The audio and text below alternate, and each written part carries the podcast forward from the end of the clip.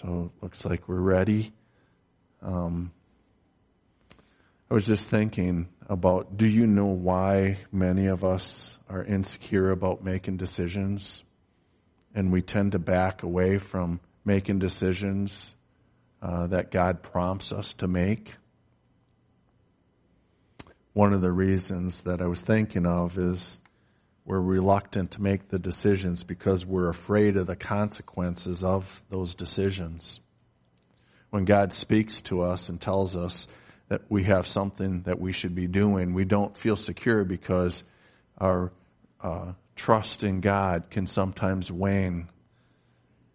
And we think about, or we think more about the potential uh, discomfort than we do about obeying Him. Many of us have probably seen the 1981 movie Chariots of Fire, and the movie really focuses on important decisions and their consequences. The main character, Eric Liddell, was a Scottish Presbyterian minister who believed that Sunday was the Lord's Day and therefore should be kept sacred. And Eric Liddell was also a, a brilliant athlete, and he qualified to compete in the 1924 Olympics. For years, he had his heart set on running in the games. He practiced and he, and he built his body up. And he knew that he had a really, really good chance of winning the coveted gold medal for his country of England. But Eric was surprised when he got, got off the ship and it docked at a harbor at the Seine River in Paris. For the first time in history, some of the Olympic events, some of the qualifying heats were scheduled on Sunday, including the one that Eric was to be competing in. So he was forced to choose between a potential medal and his principle. Eric decided to come down on the side of faith in God and His Word. And in one of the movie's most decisive scenes, Harold Abrams, a Jewish athlete friend, asked Eric, Do you have any regrets? Eric responded, Regrets, yes. Doubts, no. Eric later died on the mission field in China, secure and trusting the Lord.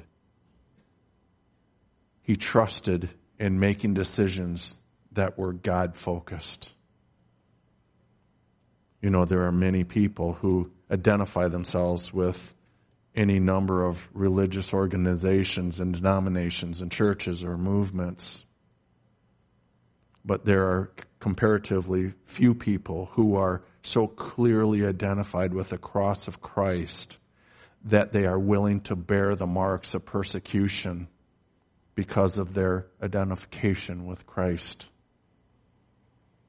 Paul's argument through this entire letter of Galatians has been that keeping religious rules, even rules requiring physical marking, were not a proof of salvation. Proof of a regenerate heart is the rejection and the avoidance and sometimes persecution that a person receives in the world who rejects the cross of Christ. You see, it's important to truly identify with Christ and not to be treated in some uh, and not to be treated in some measure as he was. And this matter was so dear to the apostle Paul that he wrote this letter to the Galatian churches and it says near the end that he wrote and signed off in his own hand. He stated, it was because we identify this uh, with the cross of Christ we therefore consider the desires of the flesh to have been killed with Christ. And this allows us to live a life wholly dependent upon His power and grace. We don't do good works in the world because we long to have praise of all those people around us. We don't attempt to gain the things of this world in order to have all of our pleasures satisfied. We don't govern our ministry for the Lord in a way that will please the world and gain the world's attention and approval. I guess really we don't care whether the world approves of us or not. But modern psychology believes that if you attempt to repress your natural desires, you will actually start to damage your self esteem. And if that happens, it's just proof that you uh, something has gone haywire in your mental faculties. Of course, our hedonistic, narcissistic culture of crime and chaos proves how right the psychologists have been for the past three generations. But here's the shocker. As Christians, we boast in the cross of Christ being identified with it. And we are crucified in relationship to the world, and the world is crucified in relation to us. At the same time, the cross is a source of new creation. This is the wonderful news for us. It's not all about us. It's not all about our struggles, our pains, our sorrows. It's all about Christ and Him crucified. The world can't understand that. They can't absorb the meaning of it. They think we are fools for following one.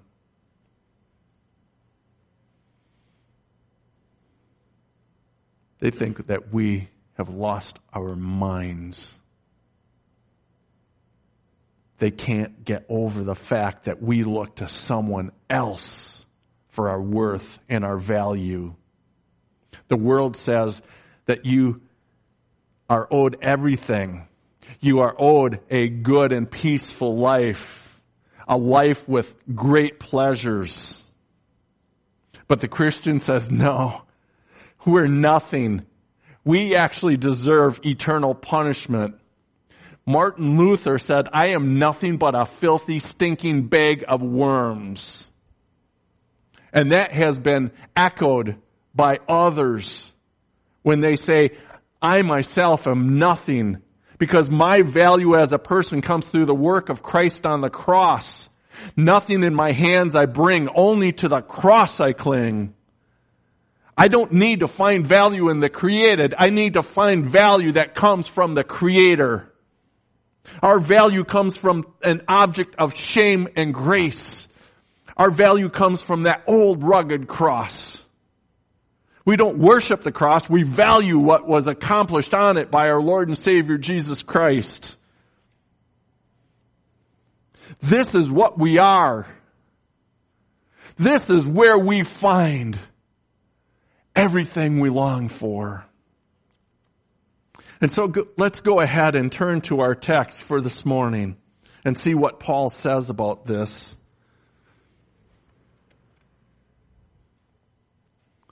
Our text is found in the last chapter, chapter 6 of Galatians. And we'll be looking at the final verses, verses 16 through 18. starting with verse 16. And as many as walk according to this rule, peace and mercy be upon them and upon the Israel of God. From now on, let no one trouble me, for I bear in my body the marks of the Lord Jesus.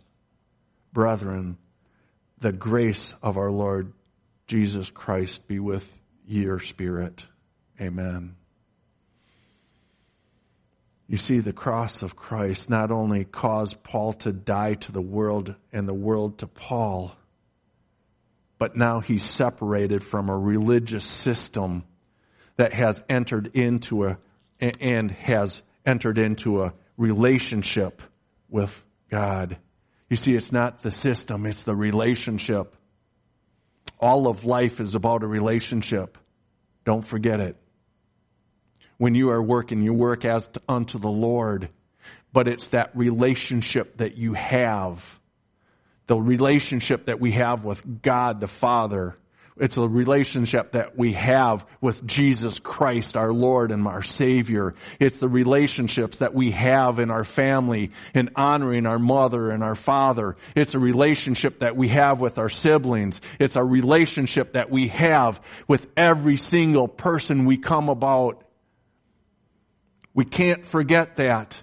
So many people put on blinders and they forget to bear the marks of the cross.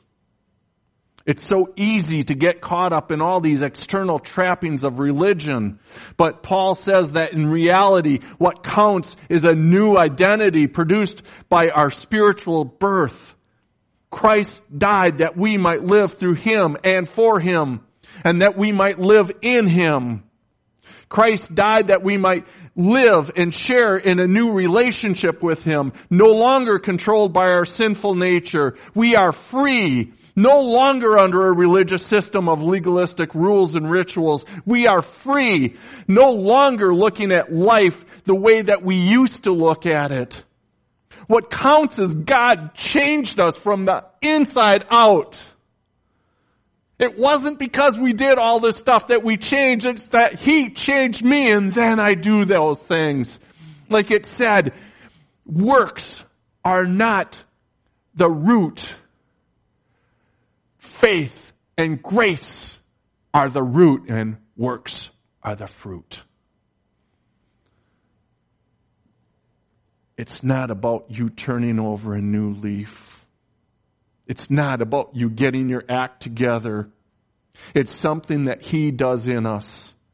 And it's experienced to the fullness as we surrender and yield ourselves to Him. How people don't understand that. Oh, I'm saved. Do whatever I want. No! You will never know the fullness of Him and live to His glory here. It is easy in heaven because we will be glorified. We will no longer be able to sin and we will glorify Him. But here, we can have this, this precious opportunity to live our lives to glorify Him when it's tough, when it's hard, all to His glory. We need to yield ourselves to Him. And this will show that our old nature is no longer there. It no longer has that death grip on us. Instead, God has given us a new heart and a new, pers- uh, new purpose and a new passion. We are now new creatures in Christ. And we walk with that understanding, an understanding of our new identity. And that's why Paul says in verse 16 of our text, as many as walk according to this rule, peace and mercy be upon them and upon the Israel of God. Those who walk according to this rule, what rule is he talking about? Well, it's an interesting word that pops up here. The word rule, you've probably heard many times. It's kanon or canon. You've heard it's in the canon of Scripture. If you've been around Christianity enough, you've heard that word referring to the Bible. This is general, generally described as the collection of books which form the original and authoritative written rule of faith and practice of the Christian church. The word canon in classical Greek actually means a straight rod. And in the wildest sense, it's the uh, rule of the church, the rule of faith, the rule of truth.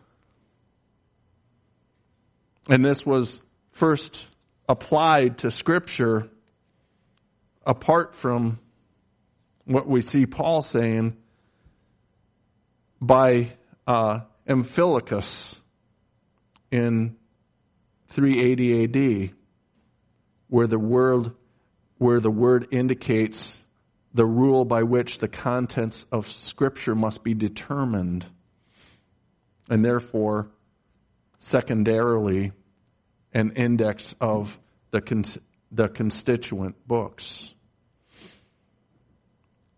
You see, the uncanonical books that were around and still are around are simply those without, meaning without the inspiration of God. They are uncanonized. But the ones that were canonical are called the books of the Testament. And it's important to understand that the writing of Scripture were canonical at the moment the pen touched the parchment. And this is important because Christian, Christianity does not start by defining God or Jesus Christ or salvation. The basis of Christ, Christianity is found in the authority of Scripture. If we cannot identify what Scripture is, then we cannot properly distinguish any theological truth from error. What measure or standard is used for doing this? How did they know what was scripture? Well, a key verse to understanding this pro- this process is really sort of given in Jude 3, where it states uh, that the Christian's faith was once for all entrusted to the saints. Our faith is defined by Scripture. And Jude is essentially saying that Scripture was given once and for all for the benefit of us. And so it's important for us to understand that there is no hidden or lost manuscripts yet to be found that are scripture. They are all in the Bible right now. There are no secret books, no select few that we have to find, no one alive that you have to go and, and seek, climb the Himalayan mountain to talk to, in order to get special revelation of enlightenment. We have it in scripture. And we can be confident that God has not left us without witness. The same supernatural power God used to produce His Word, He also used to preserve His Word. The Bible claims that Jesus is God. And yet there's many extra biblical texts claiming to be scripture, arguing that Jesus is not God. When clear contradictions exist, the established Bible is to be trusted, leaving all the others outside of scripture. The apostle Paul actually wrote four letters to the, uh, to the Corinthians, but only two are inspired. There are other books that we can use as reference, but understanding that as we do that, they are not inspired word and therefore they are not authoritative. They might give us some insight, some to uh, culture, to whatever, but they are not inspired and they should not be held up as so. And so it's important. It's an important theological point that we can't miss that God has used His Word for millennia for one purpose, to reveal Himself and to communicate to mankind.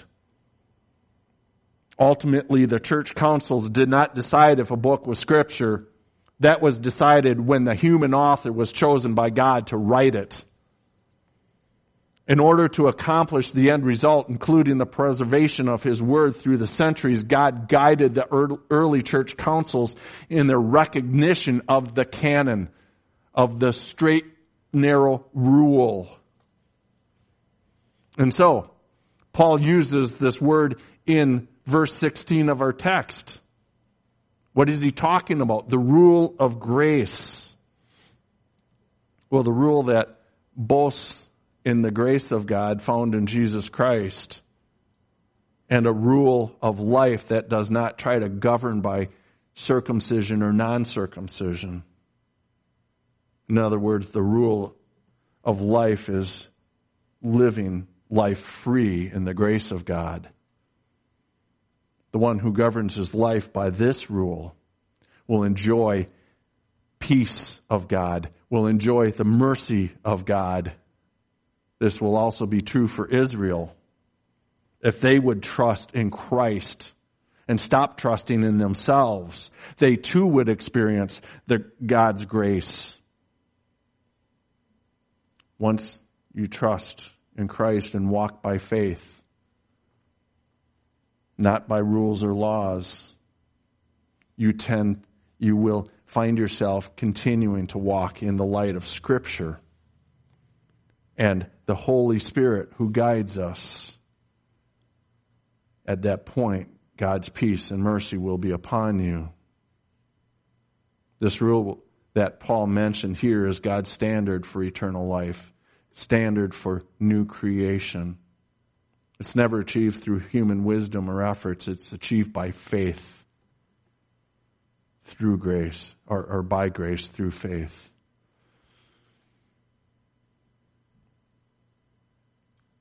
That kind of change, God's miraculous change, re- results in a life that seeks to live out the law of Christ. So many people say we are no longer under the law. We aren't we will not be judged according to the law. But Christ came to fulfill that law perfectly. And because he did that, we can obey the law. And we do that for the love of our Savior, of God. In verse 2 of Galatians 6, it says, and so fulfill the law of Christ. That's where you don't do it thinking you're earning favor. You do it for love. You do it out of love for God, obedience to God. Christians in the Galatian church who embrace the error of trying to force God to justify them through their works will never know peace and mercy. we can never do enough to assuage even our own consciences, much less cover the offense of our sin before God. Peace and mercy comes from resting securely in the work that Christ has already done for us. It was for Gentiles who trust in Christ alone. It was for people of Israel of God who trust, in Christ alone.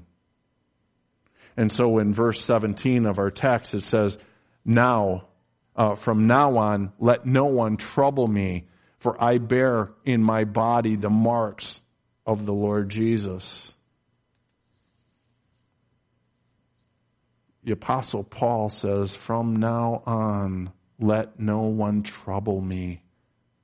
I bear in my body the marks of the Lord Jesus if you would please turn to uh, Philippians chapter 3 and verses 4 through 6, we'll see how Paul was actually proud of what he was doing.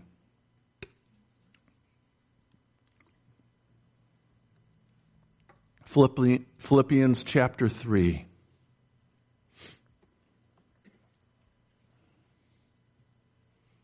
You see, there was a time when, when Paul was proud about his heritage, everything that he did. And here in, in uh, Philippians 3, verse 4, though I also might have confidence in the flesh. If anyone else thinks he may have confidence in the flesh, I more so. Circumcised on the eighth day, of the stock of Israel, of the tribe of Benjamin, a Hebrew of Hebrews, concerning the law of Pharisee concerning zeal, persecuting the church, concerning the righteousness which is in the law, blameless. But you see, after he became a Christian, he became a marked man in a different way.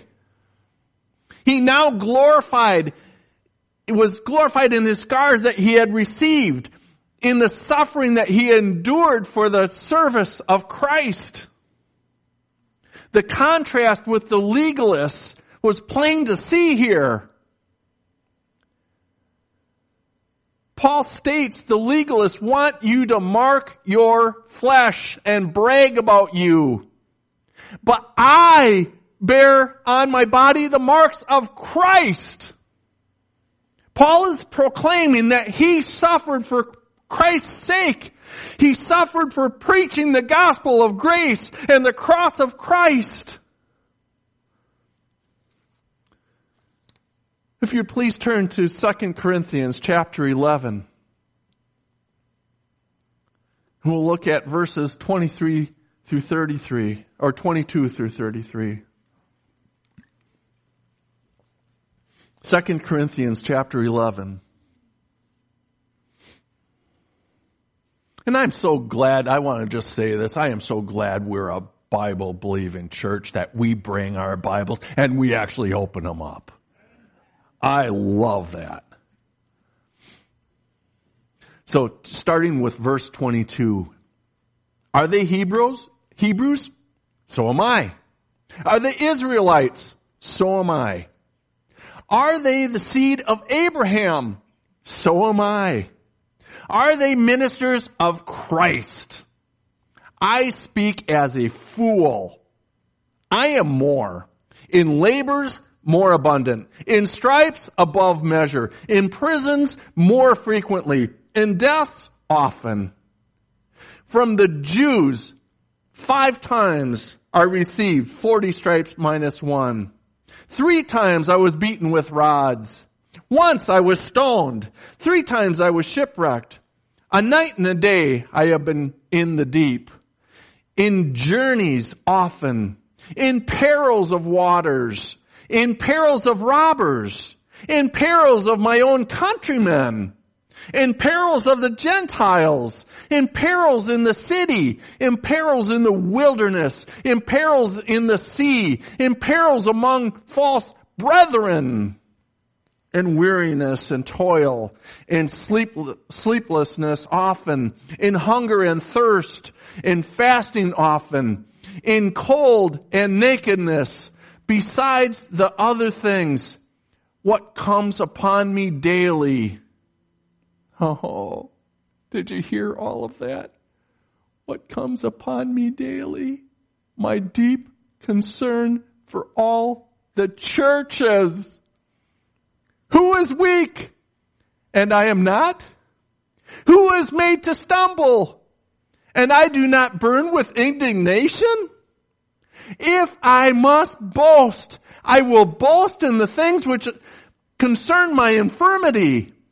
The God and Father of our Lord Jesus Christ, who is blessed forever, knows that I am not lying. In Damascus, the governor under Aretas, the king, was guarding the city, and Damascus, with a garrison, desiring to arrest me but I was let down in a basket through a window in a wall and escaped from his hands.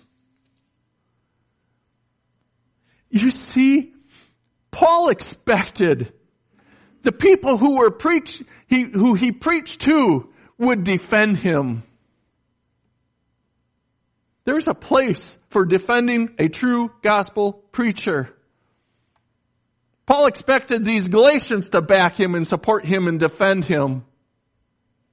Because there's a place for standing up for grace and the person who teaches grace. Paul carried the literal scar marks on his body. This was a man who was beaten up for the gospel.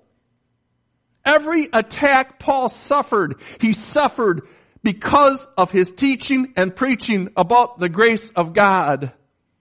And so he expected people in the church where he had ministered to them to defend him. The word Paul uses for marks, where he says, I bear in my body the marks of the Lord Jesus Christ, it's the Greek word stigmata. It's where we get our English word stigma. It's a mark associated with disgrace and public disapproval. This was well known because in ancient Oriental usage, slaves and soldiers bore the name or the stamp of their master or commander branded or cut into their bodies to indicate what masters or generals they belonged to. And then there were even some devotees who stamped themselves in this way with uh, the token of their gods. Paul is bruised. He has lacerations and scars. And he gained them because he stood up for Christ. Paul lived with these marks. And he said that identified him as a true Christian who had evidence of his suffering for Christ. That's why he said all should walk by this rule. There is a certain lifestyle for Christians. And note, Paul does not say peace and mercy on you, Galatians.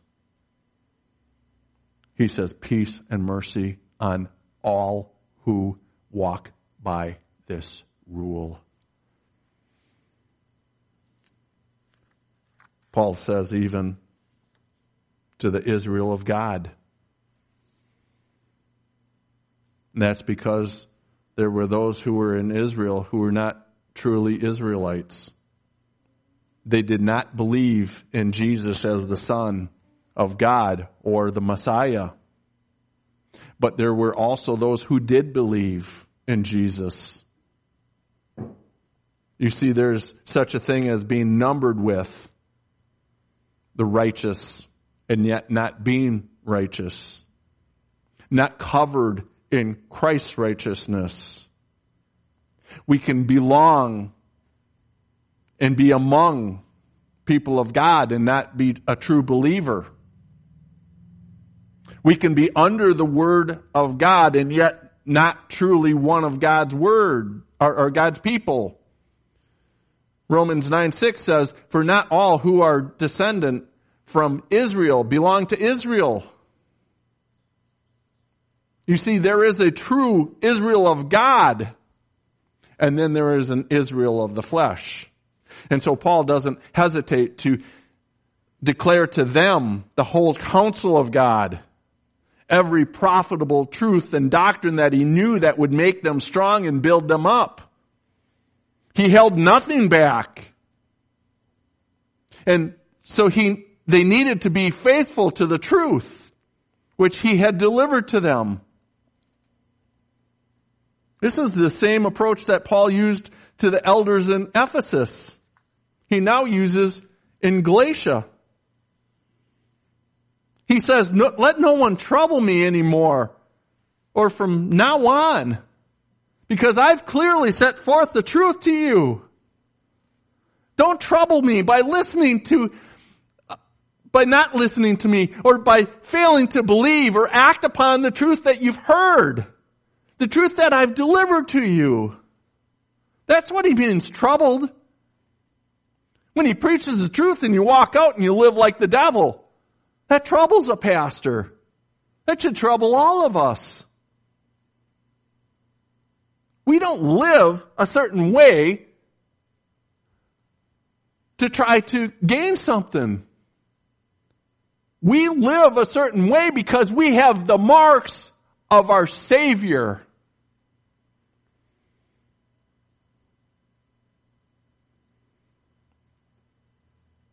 We should learn from this.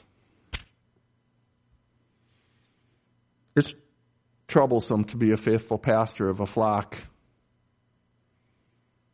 who fails to receive and act upon the word that they've heard.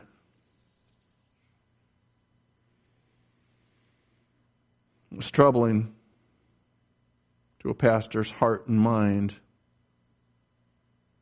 the one who prays for them and wants the best for them spiritually. That's why Paul says in Acts 20:31, remember that for 3 years I didn't cease to warn everyone night and day with tears. it's important that they not listen to false teachers or believe false doctrine. It was important enough that Paul cried over them to warn them. And it's the same with any church, even this church. It's important to see how needful it is to be sound in faith. Listen to what Paul says in Romans 16 verses 17 and 19. He says, Now I urge you, brethren, note those who cause division and offenses contrary to the doctrine which you have learned and avoid them. For those who are such do not deserve or do not serve our Lord Jesus Christ, but their own belly by smooth words and flattering speech, deceiving the hearts of the simple for your obedience has become known to all. Therefore, I am glad on your behalf, but I want you to be wise in what is good and simple concerning evil. This was the desire of Paul. That should be the desire of every pastor. That's my desire for you folks. The doctrine that we learned together over the past 14 years here at Providence Bible Church comes directly from Scripture. And there will be many people outside the church who will try to make you believe that doctrine is not important. But it's actually the highest importance. It's what you believe about God, why you believe about Him, and and what you believe. It, it's just putting it all together. So many people go, I love Jesus. What Jesus? Who was he and what did he do? Because you can believe a Jesus that was just a nice guy who walked the face of this earth just to teach us how to live a good life. That's not what he did. He ended up coming to pay a sacrifice for you and me on the cross and shed his blood that we can stand righteous before God. So it's important. The Jesus of the Bible. That's what we believe. And we believe that we need to be living a life to glorify God.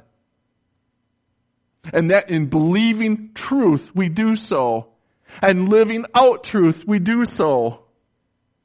That's why this church is significant in this community and also in the communities of the people that come from outside. That's what we rep- represent collectively and individually. We are teaching the full counsel of God and trying by the grace of God and the power of the Holy Spirit to live out that truth in such a way that we worship God here on earth. And we do so by the way that we live our lives. It's only trouble when some person says they're a Christian and says doctrine doesn't matter. Theology doesn't matter. We will all stand before God and give answer to what we have or have not presented before people. When you think that presenting the gospel is just to bring them into a new way of life, I had a guy sitting in my office once and he says, Yeah, I'm a believer. I go, Excellent. He goes, Yep. He delivered me from drinking. Great. But then he starts telling me, I cuss like a sailor. I look at women lustfully. I do this and I do it. But that doesn't matter. He stopped me from drinking. Your drinking wasn't the problem. Your heart is. You need to have a new heart. And you therefore need to see yourself in light of Him. And if all we do is go out and say, hey, I hope that we can clean up so and so and we can do this or do that and then they're all good. We have the wrong message. And then there's that fact that we go, it's up to someone else. It's up to Pastor Brendan. He'll go out and he'll witness to people.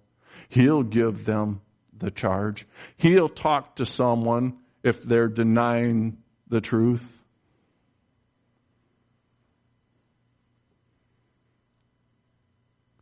If you would please turn to Acts chapter 20 and verses 25 through 31.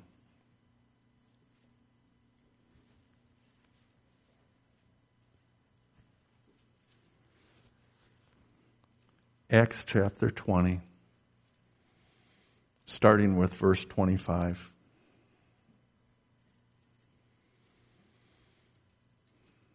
And indeed, now I know that you all, among whom I have gone preaching the kingdom of God, will see my face no more.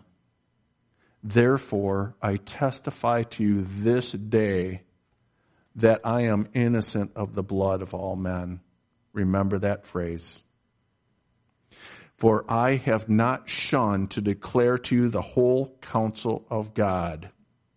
Not taking just little bits and pieces, not those little pretty things and leaving out the, the bad things. Not saying I will never preach hell or sin or I'll just give you all the good stuff and then, no. He says, for I have not shunned to declare to you the whole counsel of God. Therefore take heed to yourselves and to all the flock among which the Holy Spirit has made you overseers to shepherd the church of God which he has purchased with his own blood. For I know this, that after my departure savage wolves will come in among you, not sparing the flock. Also from among yourselves men will rise up, speaking perverse things to draw away the disciples after themselves. Therefore, watch and remember that for three years I did not cease to warn everybody night and day with tears. Where did Paul get this charge? Through the Holy Spirit, right? That's obvious. But Paul also knew his Old Testament. He knew that charge came from the inspired word of God. He knew that he had impending danger that was going to come among, uh, upon the flock. He knew Ezekiel 33. If you would please turn to Ezekiel chapter 33 and verses 1 through 6.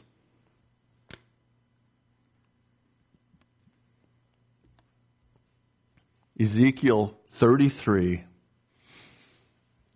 starting with verse 1. And I think this is absolutely fascinating. Again, the word of the Lord came to me saying, Son of man, speak to the children of your people and say to them, when I bring the sword upon the land and the people of the land take a man from their territory and make him their watchman.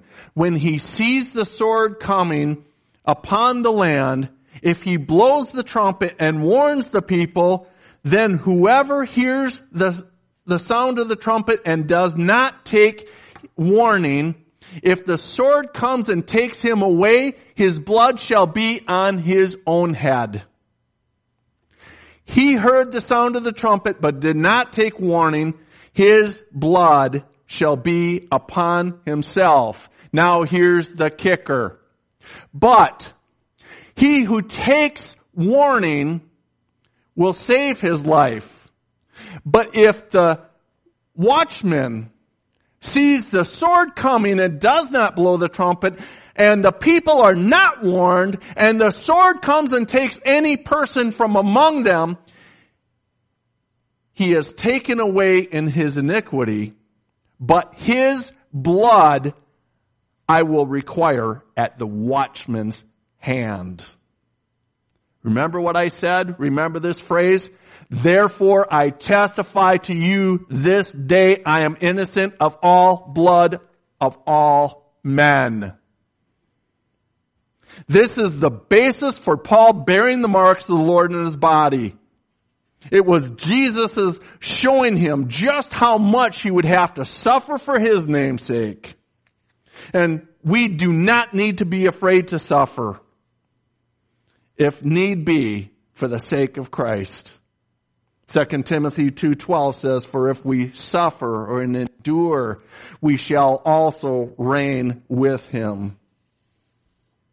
He himself will lead us into it and show us, us very practically what it is that he would have us endure. How much it is that we need to endure and how much we will need to suffer for him. It will be related to our identifying with Him fully in His suffering. And so, in verse 18 of our text, we read, Brethren, the grace of our Lord Jesus Christ be with your spirit. Amen. What exactly is grace? We've often heard that it's unmerited favor. But I think it goes deeper than that. I think that guts what grace really truly is. Grace is ill merited favor. We're not neutral before God. We don't sit on a neutral plane. We are actually enemies of Him. We are actually against Him. And so we deserve punishment in hell. And so it's not just unmerited favor, it's ill merited favor. That's why the gospel is so great, because of the grace of God. He shows us favor based upon what Christ has done for us as sinners. That favor is shown to us from the moment we first believe the gospel and trust in Christ, repent of our sins. From that moment, we are justified completely in God's sight. We are then declared righteous. And that righteousness will cover us and cause us to be seen as completely righteous and acceptable in God's sight based on Christ's righteousness being imputed to us. His righteousness, which was worked out on our behalf while he still worked, walked on this earth and he did God's will perfectly. Something that we're called to do, but we can't. There's no way. Actually, the people that say that you can are Pelagian. Pelagius thought that a person, it was possible, maybe rare, but a possi- possible that a person could live their entire life without sinning. Here's the problem Arminius took up part of that. You might know the term Arminian, where Arminius said, We're semi Pelagian. That what we can do, we can't live a sinless life, but it's up to us to decide not to. You see the problem? Salvation, yours and mine, is dependent on God, not us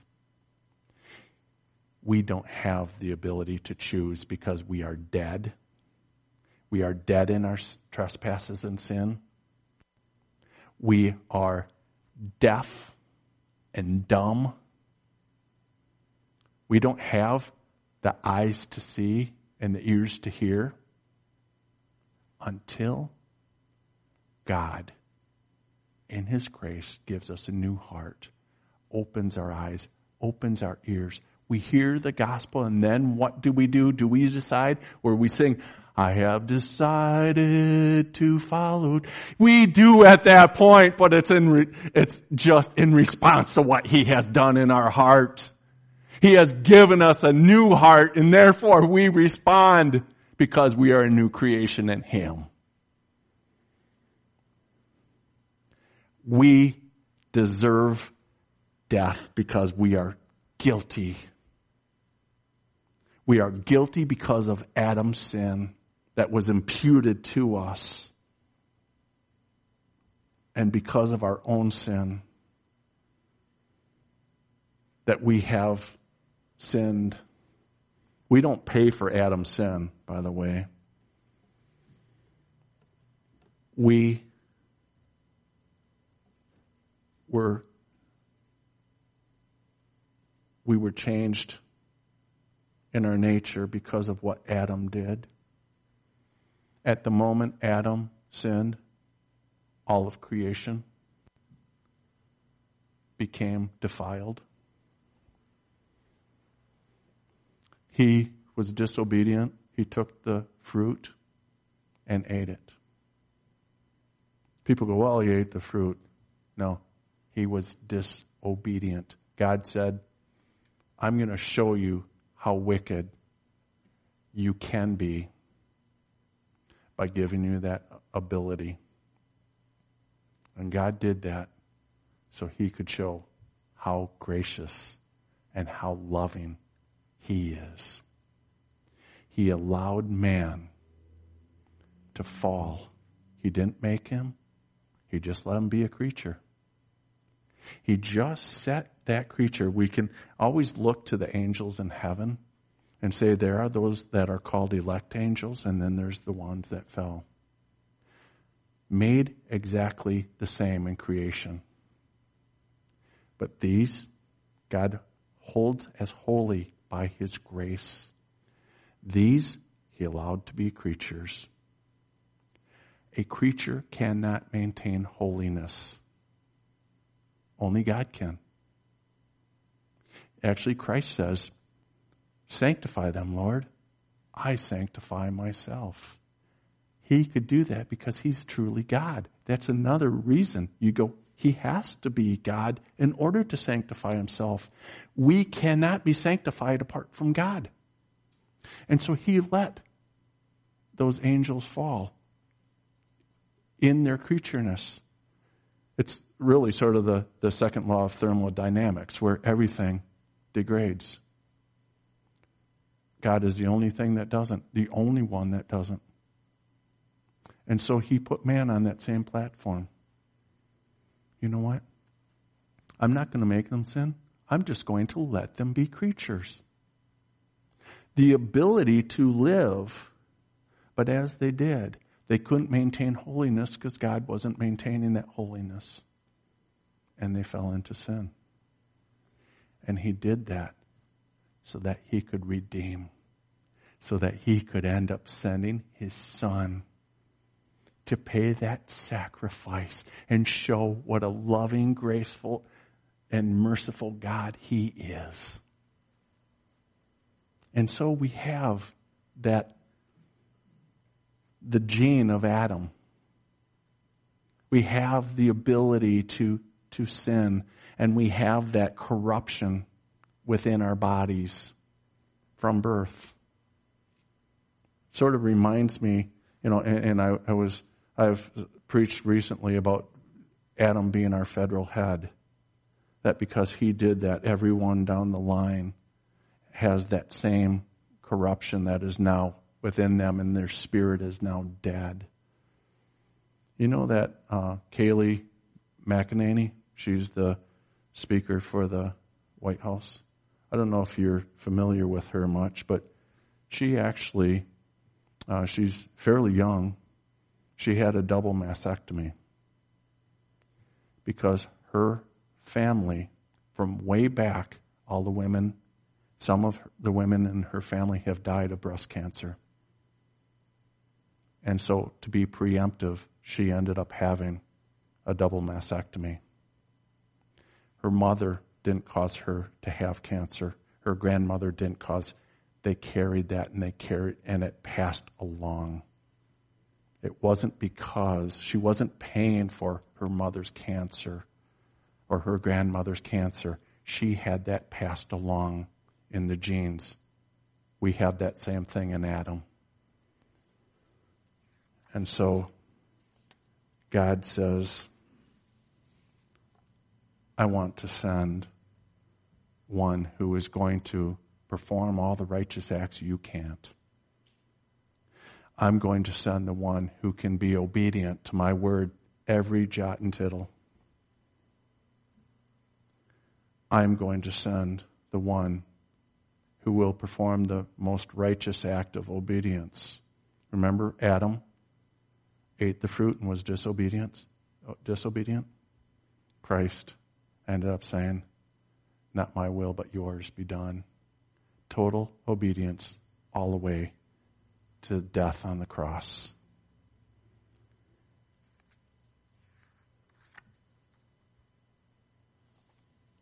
That was the culmination of all his righteous obedience.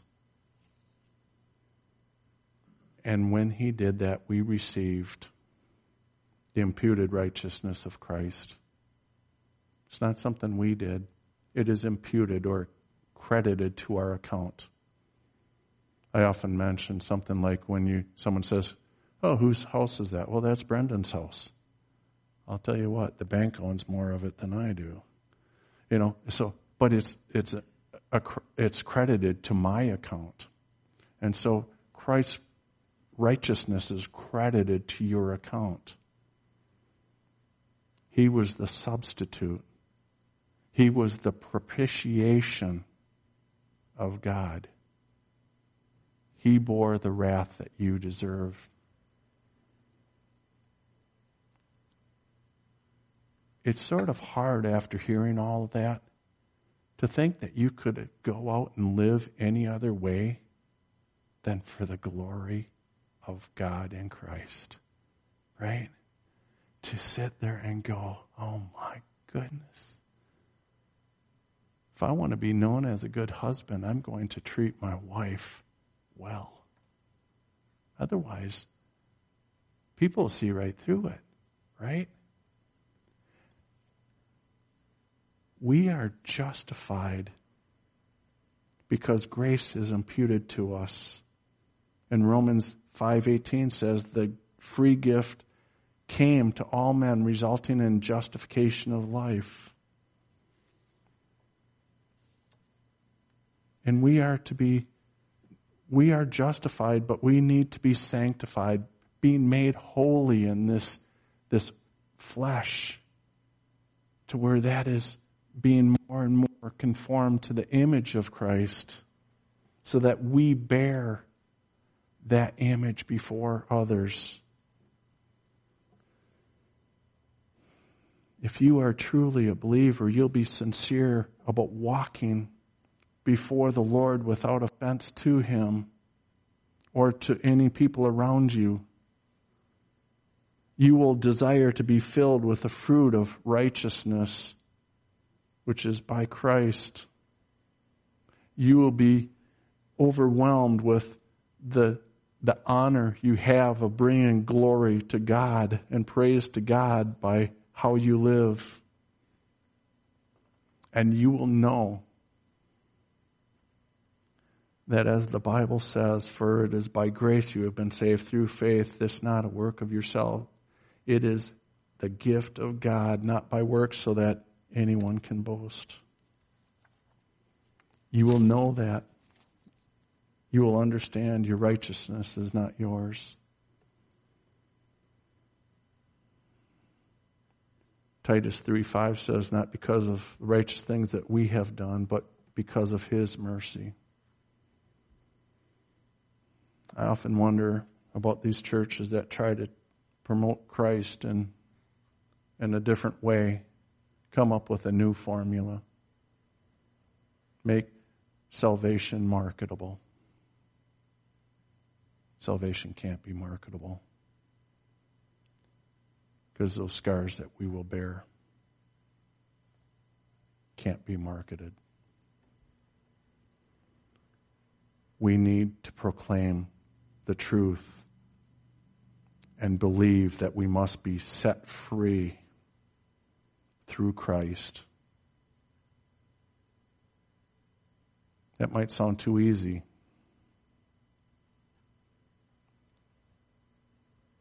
But in order to come to a right relationship with God, you simply need faith. You don't need to add works to your, your salvation. You can't add works to your salvation. And so Paul ends this by saying, Believe in Christ alone, and you will be saved. Let's pray. Heavenly Father, we thank you that the cross provides salvation for all who would believe. The only condition is faith. We pray that those who are here would know that. And if they don't, that they would not leave today without coming to the cross of Christ. That they would understand there is no one who can glory in human effort. No one should think himself good enough to enter heaven on his own conditions because you have told us in your word that it is an act of faith and that we must receive Christ into our lives as our Lord and our Savior, that we must repent of our sin, and that we must turn from the religion of human achievement to the one of divine accomplishment, and that is to your glory. I pray this in Christ's precious, precious name. Amen.